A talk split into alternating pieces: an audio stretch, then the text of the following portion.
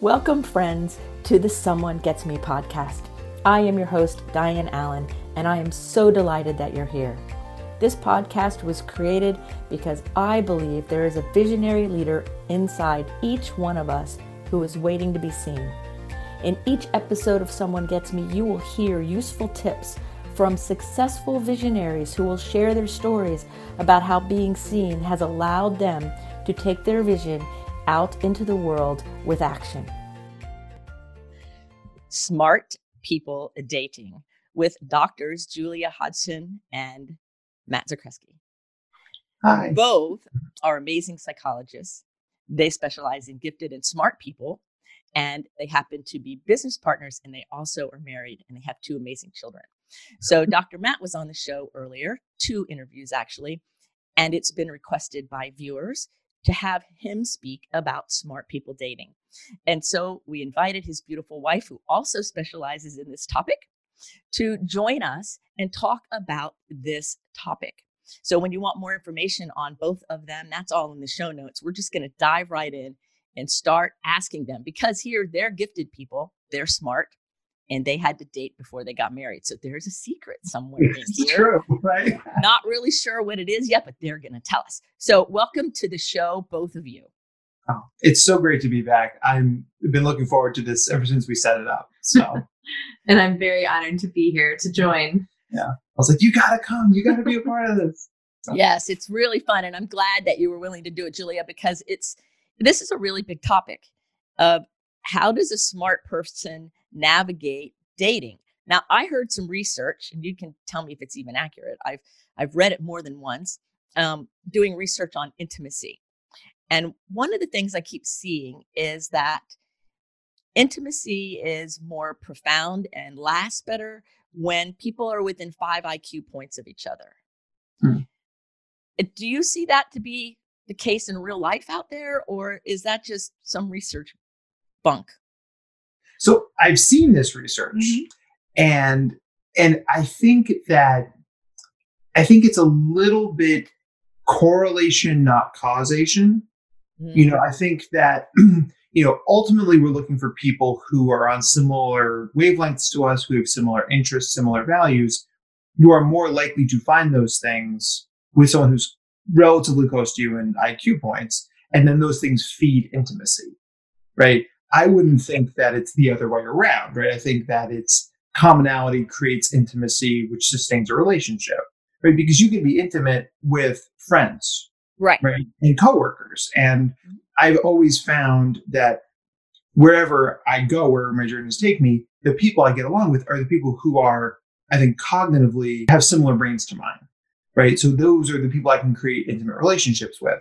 You know i think that know i don't know if it's five points but i say we're relatively in the same weight class iq wise so you know so i think that it's a you know i think it's the right idea. You know i think maybe it's we need to broaden the idea the the terminology a little bit. Yeah, like I that makes a lot more sense to me because when I saw it, I thought, well, it can't just be that on the surface. There's way more factors and way more different kinds of intimacy and ways to build those relationships mm-hmm. than just what's your, you know, otherwise we would just make that a little survey question and I'd only go out with you if your IQ was in that Yeah. range. And that would be given that what I think mine is is even accurate. And we all already know there's variance there. So now we're in trouble. And then you add a little neurodiversity and some overexcitabilities, and now that research can leave, mm-hmm. you know, its validity. Right. So what do you see like as, or maybe when you guys were single and you were meeting each other, what's a big thing to consider when you're a smart person? Now, not all adults. I work with a lot of gifted people, but they don't usually use the word gifted. They still think it's about kids. So, but when I say you're smart and talented, they'll they'll say yes to that. So if you're a smart person and you're looking to date people or meet people even, what are some things to consider to help make it more palatable and more friendly and more rewarding? because that's what we want from dating right? You know that's that's exactly it. Um i'll jump in and and you can Yeah. yeah. So so as somebody who struggled with the dating thing for most of my life it took me a long time to figure out how to make my brain work for me in the dating world rather than being this either this anchor dragging me down or this big secret because shh, I'm smart, don't tell anybody. Right. that was, you know, and I, that was something that I, you know, I, I felt like I had to navigate forever.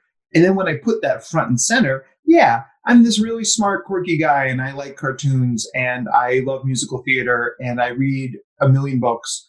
And then once I put those things front and center, well, would you just believe it? My dating life got a lot better. So it's like, huh, yeah, right? so I think the first thing that the smart people that we're talking to out there is put that first. Society might tell you that you shouldn't right? And I think that's one of the things we're going to get into a little bit later. Right. You know, there's no right way to date to wade into the the dating world, but if you lead with the things that matter most to you, you you're giving yourself a much better chance of success. Cool. And, yeah, you're successful, and you'll find people that actually resonate with that, and the people who don't resonate with that, they may be friends or something else, but that doesn't let them that much closer. And organically and i think that makes sense yeah yeah and and i i think for myself when i think about my own journey there's this added gender piece you know being a smart woman or a smart uh, girl depending how old you are um, it it can come off as even more intimidating even more of an undesirable trait to be a smart person and you know, I, I think we all have stories or know of of people who have dumbed themselves down, women in particular, to not threaten the people they were dating. Um, but then, just in the same vein of presenting your authentic self, if you're dumbing yourself down, you are not going to find someone who is on that level with you where you can develop that intimacy and develop that familiarity. Um, and so it actually takes a little bit of work just in yourself, just like being okay with who you are, being okay with being a smart person, because for some reason that is a bad thing. Yeah. Bad thing. and eh, you know, I think that's one of the things that I, I, found appealing about him was he was unapologetic about this is who I am. Mm-hmm. And the the smart person part of it and the liking cartoons and comics part of it. I mean, I knew that from the beginning. Yeah. And I really liked that because he just felt so genuine. And I felt like, okay, I'm actually seeing who he is because this would be a weird front to put up. yeah. It's a weird game um, to play. if it weren't. And so so that that allowed me to feel comfortable with those same traits in myself. And so I, I think that's just also to go back to your early question, why sometimes you you are attracted to people who are in that similar wavelength, IQ, whatever you want to call it, because right. it can help you acknowledge and accept the pieces in yourself as well as feel comfortable with the person that you are dating or talking to or yeah. getting to know. Yeah. I think you make a really strong point there about getting to know yourself enough to be comfortable with being your authentic self. Because, see, I've run into a lot because I'm 4'11 and I'm blonde hmm. and I'm a girl and I'm really smart. And that has been misunderstood on every way forever and still gets misunderstood. Like still people look at me funny and go, "What?" You know, they they don't expect it and and it's interesting. And so until we can step into really who we are, then anybody we would be attracting would be attracted to that veil, not to the real us, which then eventually leads to some kind of rift, wouldn't you say? Totally. Yeah. Yeah. So the first work is going within and being okay with who you are and mm-hmm. owning it mm-hmm. and then stepping into it and then trusting and understanding the right people will be attracted to that when you're in integrity and authentic. Yeah. Mm-hmm.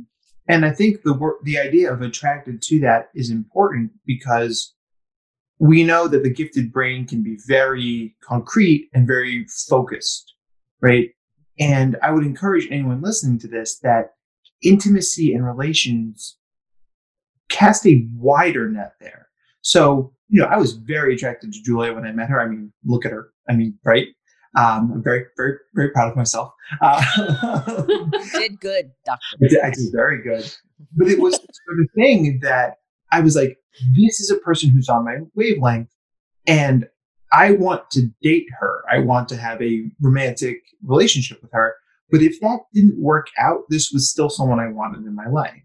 And I think we put so much emphasis on the sexual romantic parts of intimacy that we get in our own way. We're rushing. We're trying to put the cart before the horse.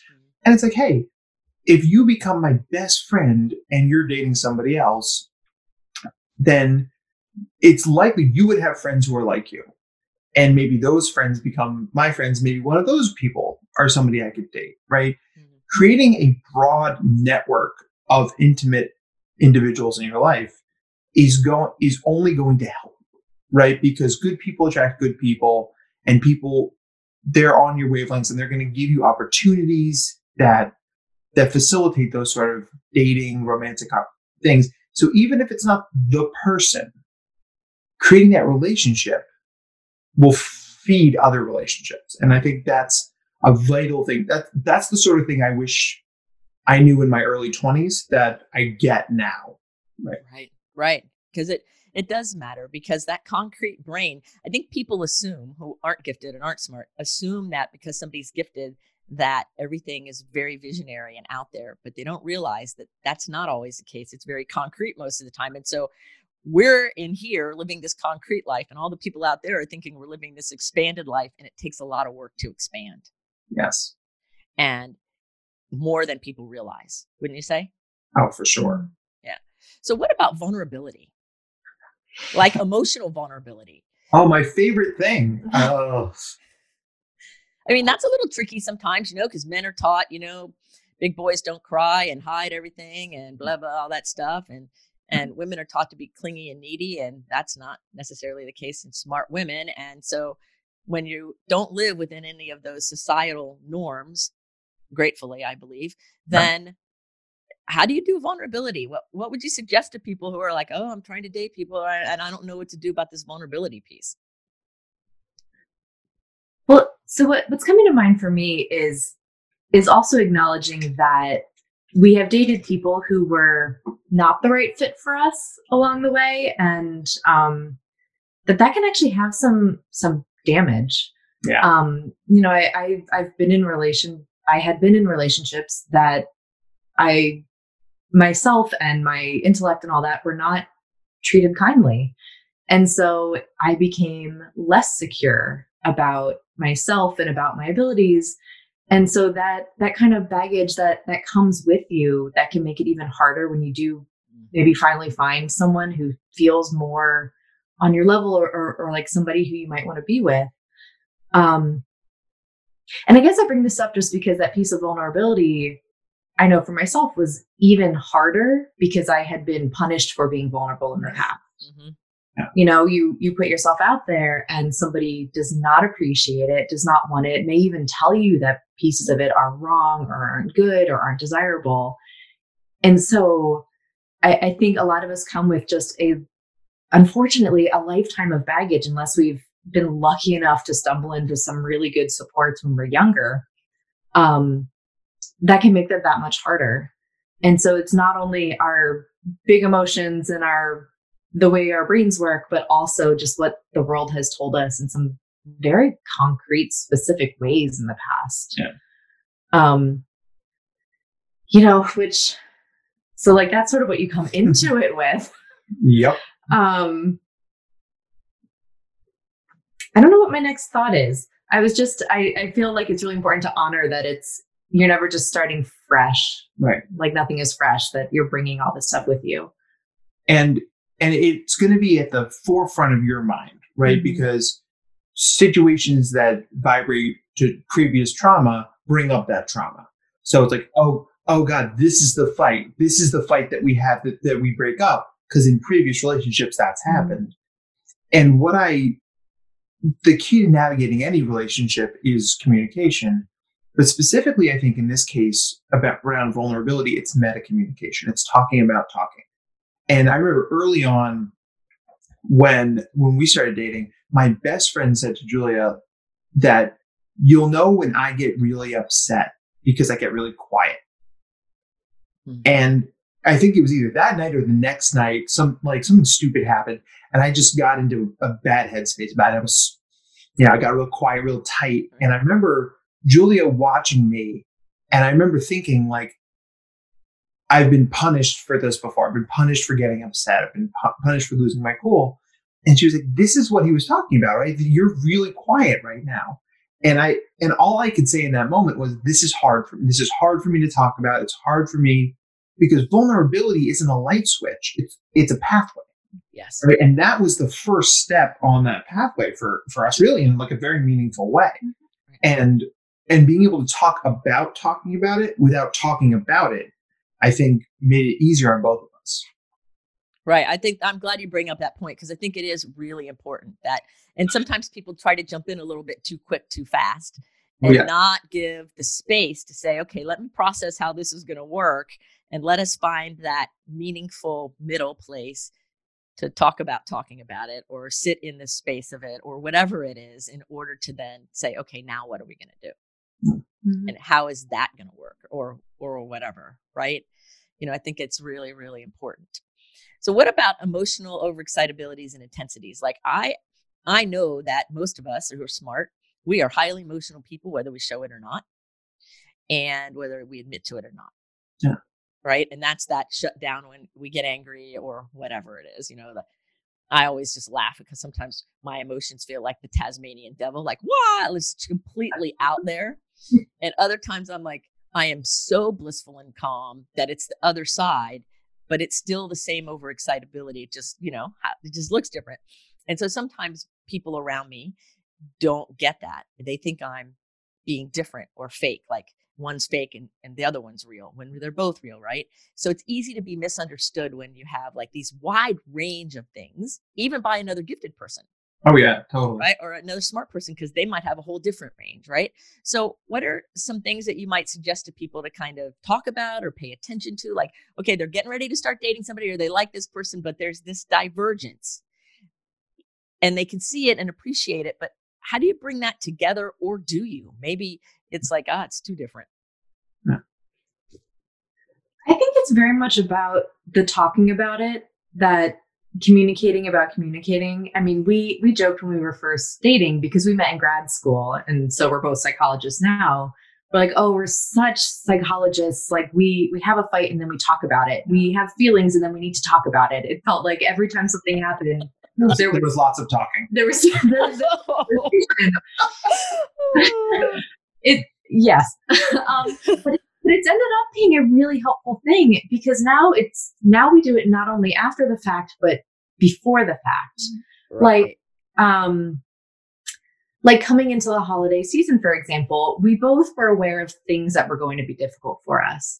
And so when at, at moments when we weren't as upset about you know just everything that's going on in the world we sat down and we're like listen this is going to be hard for me. This is how i may react and i want you to know it's not you. Right. like I, I said that to him we're going to be missing this tradition my family does and i know i'm i'm going to have a hard time that day. And i want you to know you don't have to fix it. You don't have to try to make me feel better and it's not that i'm upset with you but i just i have a feeling i'm going to i'm not going to be the most fun on that day. Yeah. And you know it's it's something that then when we come to that day and i'm all sorts of emotions he can at least hold on to the conversation and say okay. Like it, it may be hard to to totally believe it but it's like okay she told me this was going to Yep. happen. I suppose i should let you speak for yourself on how this actually works. But um but it but it, it's something that we've developed over the years of just trying to clue in the other person about our own emotional reactions Right. I think that's so important because I think the human nature, isn't it true that, you know, most people think it's about them and it's really Yeah. never about them. It's always about the person. And so when we can say it out loud, like I might, I might be acting a little goofy today because of whatever it is. And it's not you. You might think it's you, but it's not you. And that, that reminder, I think to both brains really helps because it cuts down the blame. It cuts down the transference. It cuts down the, you know wanting to take it on and fix it necessarily because sometimes just being in it is where the where Yeah. the connection and intimacy is like can you be with that person Mhm. no matter where they are And that's where the gifted brain can work against you in dating because We like to understand. We like to control. We like to know what's up. So you will find yourself injecting yourself into your partner's problems, making it about yourself, which eventually makes it about yourself, right? You're mad? No, I'm not mad at you. You're mad at me. I had a bad day at work. No, but you're mad at me. I'm not mad at you. I'm getting mad at you. but now you've moved from an unknown, uncontrollable situation to a known, uncontrollable situation. And when you're anxious, your body will cling to whatever control you can grab. And you, you've been with me for 10 years. You know I do this, right? And this is the thing because like I don't like not knowing. So, or especially early in a relationship, I would find a way to make a regular bad day. You got stuck in traffic. I like, like, oh, this is my failure as a partner. And it's like, and it becomes the ultimate self fulfilling prophecy, right? Because You've made it about yourself, so your partner ultimately gets upset with you, which proves you right, but then you both feel worse, right? So naming that, checking that, and using very concrete language, say, I know your brain's going to take you there. I know that because I had a rough day at work and I came home and I'm stomping around the house, that it's like, it's because I didn't have dinner on the table. It's, it's, it's, it's because I didn't call and check in on the drive home from work. No, it's because I had a bad day at work.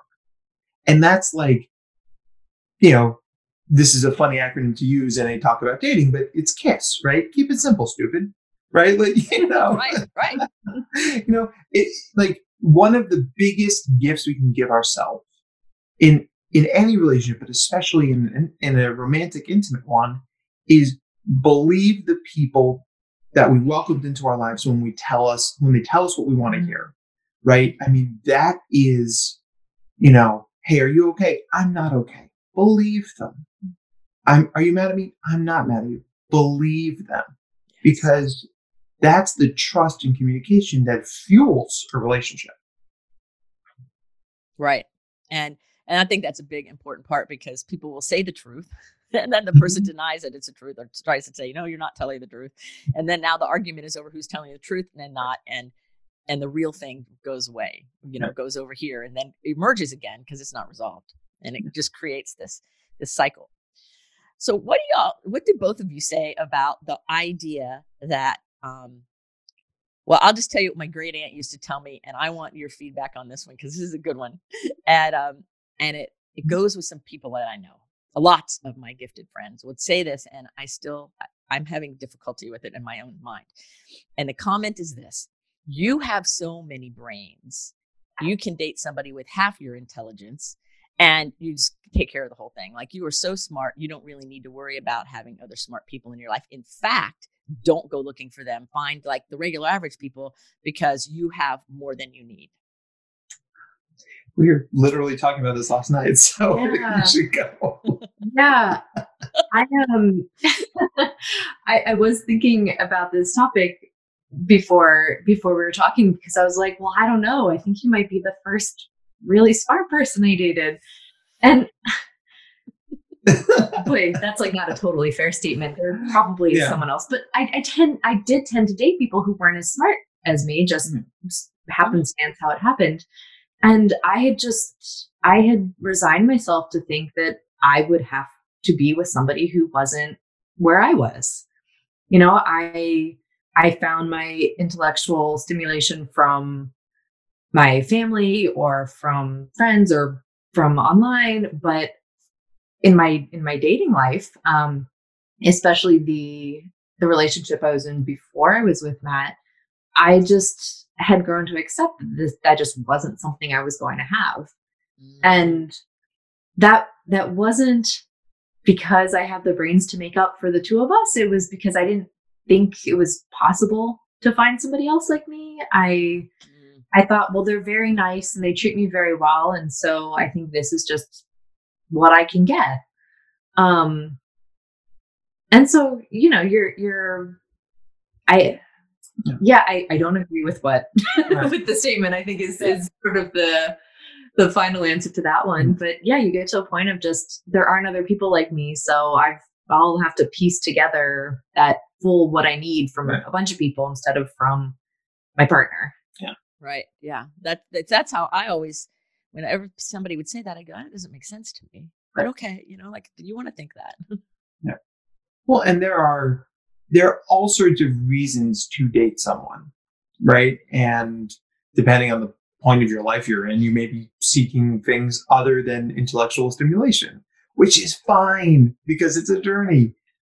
But the more serious you get about it, the more you realize that that at the end of the day, it's not about sex. It's not about dating. It's not about meeting the parents. It's about the the the times between those times. Mm. And in those times, that's when we are talking and being together and engaging in activities, you know, and it's the sort of thing that like you don't care about sports as much as I care about sports, right? I love sports. I would watch sports all the time, but you care about things as much as I care about sports. So we don't need to have that in common, right? But it's a, you can talk about, you know, fashion to pick something or, or crafting, right? Out of, pick something out of the air. And like, and even though I don't understand that at the same level you do, I speak passion, like you speak passion, mm-hmm. right? So it's that, it's that idea that if you don't have that kind of synchronicity in a relationship, sooner or later, you either run out of things to talk about or burn the other person out. I just can't listen to you talk about this anymore, right? And that's when I think when you try to be the whole brains in the relationship, you set yourself up for a situation where your partner gets tired of listening to you because they're not they're not operating on that same depth of intensity. And that's and that's a that's a tough thing for I think for a lot of people to see because we want relationships to work. Like mm-hmm. it's it can feel like a very value laden thing to say that you can't keep up with me. But if if that's what we need to be happy in a relationship, then that's something we have to find. Right. I agree. I totally agree with that because we want it to be comfortable and have a flow to it. And period whatever that looks like. you know, like why would we want to be with somebody where it's not comfortable and it's not nice and it's not pleasant? I mean, yeah, we all have ups and downs, but you know, the overall, like you said, the moments in between the big moments, those like when you were talking, I was thinking about being comfortable driving in a car someplace in silence and not having to talk and just being comfortable not talking and but being together and like that togetherness doesn't need noise. Yeah, tell her. You, you, I know. No, it's, no. it's your test. Go for it. So, oh, we have a test. I, see, I believe in the road trip test. I think that you've got to drive somewhere with someone early on in the dating process to see how you road trip together because it is impossible to fill a road trip with conversation the entire time. And at some point, there's going to be silence. And how you navigate that silence, both of you I think tells a lot about where the relationship is headed. And you passed that with flying colors. Mm-hmm. So, so, how long was the road trip? Like five minutes, three days? Like what kind of what length of road trip are we talking? You know, because concrete brains out there are going to try to put a time frame on it. So what yeah. would the time frame be? A proper road trip needs to be at least an hour away. All right. Okay. At least an hour, I would say. So yeah. it'd be an hour away, not just driving around town for an hour. It'd be actually like going someplace. Yes. Yeah, you, and, you have the destination in mind. Okay. All right. Well, there's a nice added nice.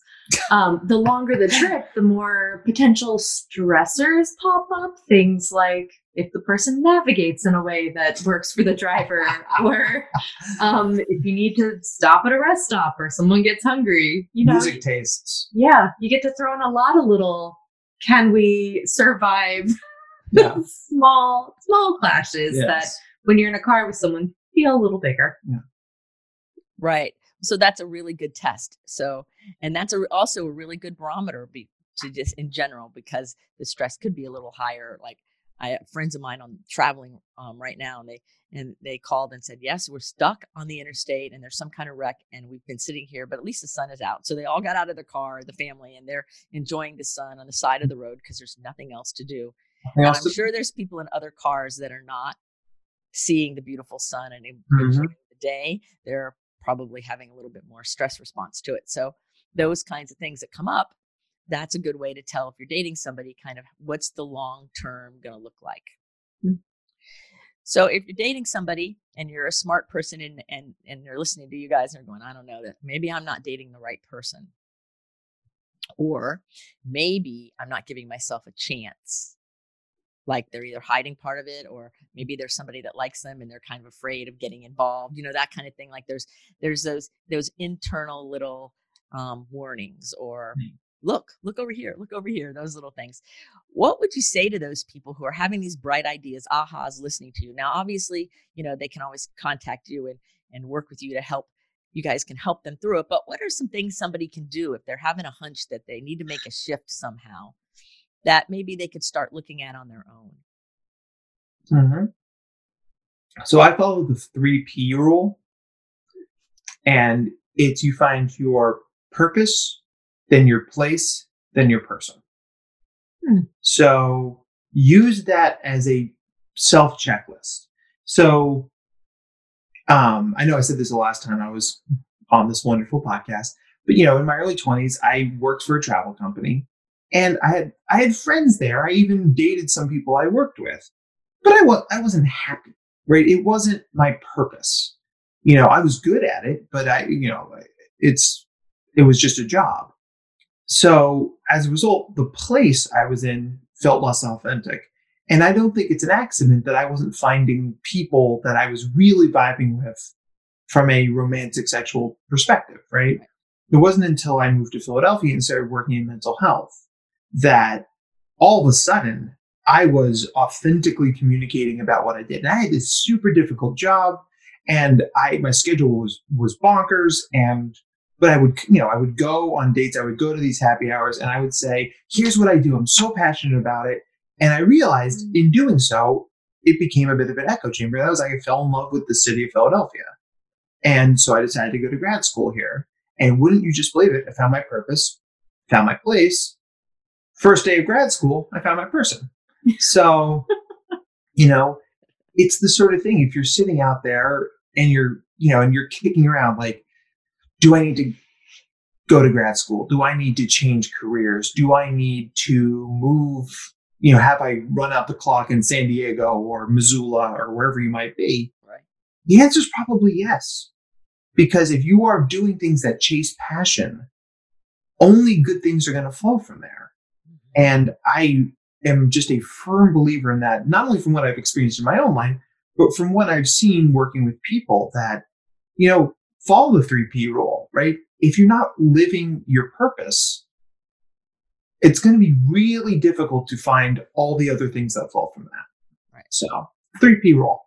The 3P rule. yeah. Right. See, I use the 5 or 6P rule with proper planning prevents poor performance rule. So now I'm going to add the 3P rule. And then now people will be really annoyed because I'll just be doing three P's. Which P rule is it? I... that's all the P rules. Uh, that's the letter of the day, right? Yes, I love it. I love it. So, is there anything that is coming to mind for either of you that I didn't ask about? Because we could talk about this forever, but I also want to be very attentive to your family and your time. So, is there anything that I didn't ask about that's coming to mind for either of you that you would like to share? Yes. Um, and, and this is sort of in line with the last question you asked is uh, we have the benefit of having been together for almost a decade.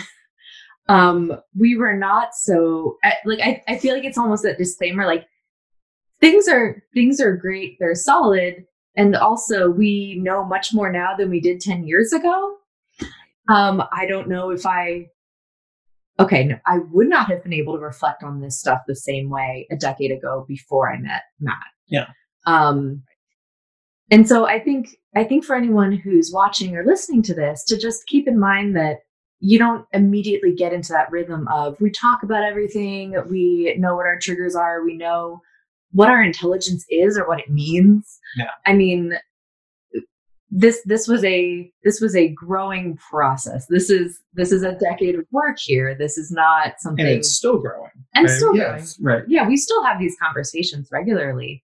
Um so right, there's you don't jump in already knowing how to do everything and you actually never know everything, which is really you know easy for for gifted people to to be okay with. Is yeah, not right. knowing it's everything. fine. It's fine. It's fine. Um, and then I'll, then I'll add just in my own journey with this, I didn't know I was gifted until I was with Matt. Um, I finally convinced her. It- it took him about nine years. um, like I knew I was smart, I knew I was capable, but this idea of giftedness just could not, I could not connect with it. And I think a lot of it was I wasn't around people like me. Right. You know, I, I was in a, a school system growing up that didn't identify me as a gifted person. I had friends who were high achievers, but not the same. I dated people who were not sort of even remotely where I was. And so it's part of that learning yourself. I I was lucky I found someone um and then I am proud that I worked hard to grow that relationship Yeah. because that actually helped me to know myself better, which then helped with the intimacy, the emotional vulnerability, all those things sort of tie together and they go um, and they grow and keep growing. And so, you know, we we want there to be the rule, the road trip test, the three P rule, but it's it's also it's messy and we don't know exactly how to do it and No. and we're figuring it out as we go just as much as anyone else. Yes. Yes. And it's it's always a growing evolutionary expanding mm-hmm. process and and most of the people I work with don't use the word gifted though they are and Right. one person actually came in my house and I had, had a book on the table that had the word gifted in the title and she picks it up and goes it's a thing. I'm like what are you talking about? She goes it's a thing. I thought you just used that word all the time. It's a real thing. And I'm like Yay. you know and, and it's but it it takes some time some understanding of getting the language and the understanding on deeper levels and so when we ha- can reflect it back to each other Yeah. we can Mhm. see it more fully. So it, i think all relationships give us that opportunity to always be expanding and growing and becoming more authentically who we are meant to be from the inside out. And that and in that authenticity come vulnerability has to be driving shotgun there right, Right. to be authentic we must be vulnerable. Yes. And i think that you know working with a lot of teens right you know i and i one of the things i do is i talk about sex education for gifted and twice exceptional people. Somebody here helped me write that um, uh, that curriculum. And i always quote one of my one of my former clients i don't work with him anymore um, but he's like dr matt why would i date anybody? Internet porn is free and it never lets me down. And we had a good chuckle about it right? But he's not wrong. And that's the thing it is the patterns you're in wherever you are listening to this they're protective. And you've you've uh, you've developed them for for very good reasons. But the idea is to take that next step to get the things you want. It's going to re- it's going to require some authentic leaps that are going to require you to be vulnerable. The internet's never going to let you down but it's never going to give you what you need either right? So both sides of that coin can be true. So you know i remember i remember distinctly the first time i ever asked somebody out right? And it was the sort of thing like it was very high school right? It's like okay so my friends told me that she likes me and my, you know and and and my friends have told her that i like her. So like it's, it's pretty much like a sure thing right? So it was that still like you know flop sweat like because you if you want you wanted to if there's a dance right? And you know i mean it was awful. Like put it in like the the the low light film. Right. And she still said yes. And it was a very good high school relationship right? It was for all the goods and bads that come with that. But it doesn't happen without being authentic and it doesn't happen without being vulnerable. And so- taking risks too right? taking risks mm-hmm. right? You ha- these things all go together you know and it's that old line if you always do what you've always done you'll always get what you've always gotten and i think no nowhere is that more true than dating right Mhm. you know, you'll it's easy like oh you know well i'm just gonna go on a tinder date to the local sports bar and i'll have two glasses of wine and we'll make out in the uber on the way home and and then that's what that is and and and that's fine but hopefully listening to this has made you start to ask some of those questions about is this really what i want is that that intimacy is that that authenticity because if it isn't then hopefully we've given you a bit of a like a sort of a guidebook or a map to get to where those things are so then that brings up the question about why am I dating anyway? Am I dating just for kicks or am Right. I dating to really find a partner? And what does that look like? And what do I, you know, what what are all the belief systems that go with that? So understanding what our purpose is, understanding what the real deal is here, or are we just gonna go have fun, you know? Right. Mm. Um, because those have different pieces that line up to get us to what we say we want. So I always ask the question is what I'm about to do going to get me where I say I want to go? right Mm. Hmm, i like that a lot Yeah. I say that that's I teach that a lot. Like, is what I'm about to do going to get me where I say I want to go? Right. Yeah. Right. and if that's misaligned what does that tell you Right. right And that therein lies the opportunity to rectify it to get it in alignment. And mm. when we're in alignment, we're much more effective in mm-hmm. whatever it is. Yeah. Yeah. Dating included, relationships, work, everything. Yeah. Right. So anything else that's coming to mind that that you either of you feel is important or I missed or you want to elaborate on? Something something Yeah. that one of you just said, and I can't even put my finger on it, reminded me of another thing that Matt and I use as a test that's sort of too strong a word, but Right. um, how'd i do we we we've had this discussion many times that we feel like the at least for us the person we're dating is someone who should challenge us and make us better Mhm. So this is someone who can see the good things in you and help you elevate them it's someone who you can see the good in them sometimes when they can't see it sometimes when they can but we make each other better Yeah. in so many different ways and i think that that has been so important in our foundation in our ability to co-parent in our ability to navigate just everything life Yeah. throws at us along the way is at the end of the day we have a lot of things that are very different but we have enough of those core values that are the same and then we use that to just bring up sort of everything you know Yeah. i think that's been a very important piece of it Yeah. yes. Oh, that's a really good point. Yeah. Mm-hmm. Amplifying what's of value and goodness in each person. I think that's really important. Yeah. It's like compliment and compliment right like you say nice things about the person and they prop you up. It's it's the best of both worlds. Um i would add in building sort of off what you said is the idea of the right way to date is the right way to date for you and the person you're dating. We broke pretty much all the rules i'd say. We moved in together before a year right? You know i mean we and it worked for us. And i think that's the thing. It's like don't follow the concrete things that somebody else did because it worked for them and the person they were dating. But you know the the sort of the contextual things like mm-hmm. leading from values being authentic being vulnerable you know i i think a lot about and i'm going to connect this back i promise there's an episode of the big bang theory where harold is dating bernadette howard is dating bernadette and bernadette's character had been very well fleshed out at this point right she was just sort of like blonde and pretty and smart and so they go on their third date and they're talking in front of her apartment and she's like well yeah, Howard, you know what happens on the third date? And Howard, who has no idea, goes, What happens on the third date? And she looks at him right in the eye and she goes, Sex. You have sex at the end of the third date. And he, like, his head basically explodes, right? Right. Because he's not prepared for that. And, but then she says, But I don't think we're ready to for these reasons.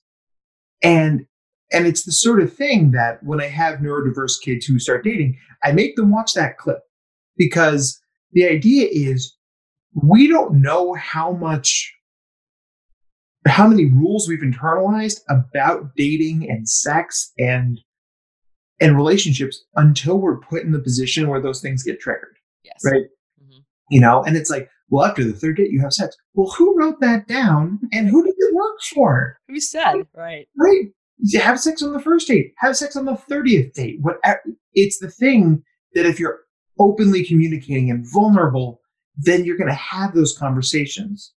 And and it's funny because I think gifted people are often afraid to have those conversations because it's this you're stepping out of this very clear, concrete, pretty thinking this is how my brain works to like the goopy, messy stuff that is pun, unintended, I guess. I don't know. Ew. Mm-hmm. Uh, but, that, but you know, like that's messy and that's hard to talk about.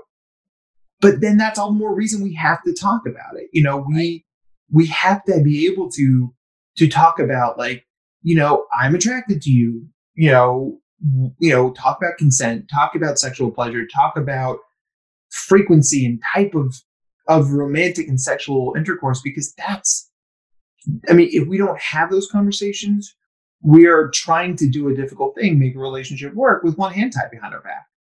And, you know, and it's the sort of thing to go back to what I was saying before, like the inter- internet porn doesn't ask that of us. Yeah, I mean, basically we need Wi-Fi and, and, and maybe lock on your door. Um, but it's the sort of thing that like, because the barrier to the barrier to entry is higher and the barrier, barrier to con- to continue is higher, a lot of people feel like they can't do it, so they they shrink away from it. And I'm telling you to go towards that, right? You know, because those are the things to get what you want that you have that you really have to do. Right. So it's so important to stay in alignment with your own values and what's important to you. And to be willing to communicate those things and be willing to have a dialogue about it because the chances like our brain says that everybody thinks the way we do but the truth is no one does nobody does mm. and so when we start realizing that sometimes our own beliefs our own thinking patterns lie to us yeah. because i don't care how much aligned we are with somebody they don't think exactly the same way as us that's the beauty of it in all that diversity and sometimes it's messy and tricky because how do you navigate that especially if the other person may or may not be aware or open. But that gives you very good information moving forward. Oh my goodness, totally. It's it's just a very big subject on so many levels. It's amazing. Mm-hmm. Well, I want to thank both of you for being here and for sharing all this. I could go on and on because mm. I I love the way both of you think. I and I think this is a really important topic because I think a lot of people um, have a lot of unnecessary pain and mm. disconnection and siloing themselves and things like that when really it's not necessary. Mm-hmm. You know, those old things kind of hunt, hunt them down. So I have one final question. I've asked Matt this question before. So Julia, this question is for you. I was hoping you were going to ask her this. I, am just going to I'm just going to sit here and watch. um, because he's already he's already had to, and and I can't not ask you. And I'm so glad you came on the show today. Um, and so the question is this we're going to have a billboard that the whole world can see that has Julia's quote on it. What is on that billboard? What would you put on that billboard? Quote on it, huh? Yeah. yeah your quote.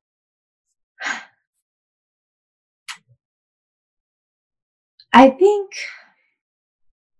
I think I, what I want the world to know is you matter and you should take the time to really believe that about yourself. Oh, beautiful. Isn't, isn't she great? Jeez, that was awesome. I'm pretty proud of myself. yeah. Rocks. Not Julie. Not only that, you didn't go. Oh. Uh, I, I, get every I get every response in the world. Um, it's great. That that is really beautiful and it's totally true. And mm-hmm. I'm so grateful that you came on the show um, with Matt today. And this is maybe fun. And so I think maybe we'll have to do an episode just with you at some point because it'd be fun. Oh my gosh. Yeah. You would be a great guest. So everybody, you've been listening to doctors Matt and Julia, and they um, are both psychologists. They both work with gifted people. They happen to be married and they have two amazing children. But better than that, they're really good at helping with relationships and helping us understand smart people dating because they're smart people.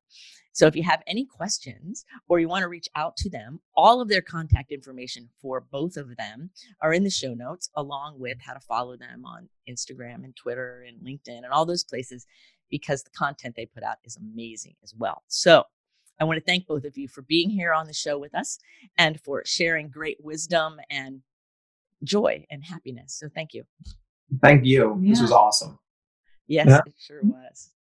So remember, everybody, to put your face to the sun so the shadows fall behind you because you're a rock star. You're here on purpose with a purpose. So go out there and live and shine your light bright. Until the next episode of Someone Gets Me, be well. Bye. Thank you for listening. I trust you gained some valuable inspiration and information. Please join me and other visionaries in the Someone Gets Me Facebook group. Or for more information on my services and additional episodes, visit someonegetsme.com. Again, thanks for listening.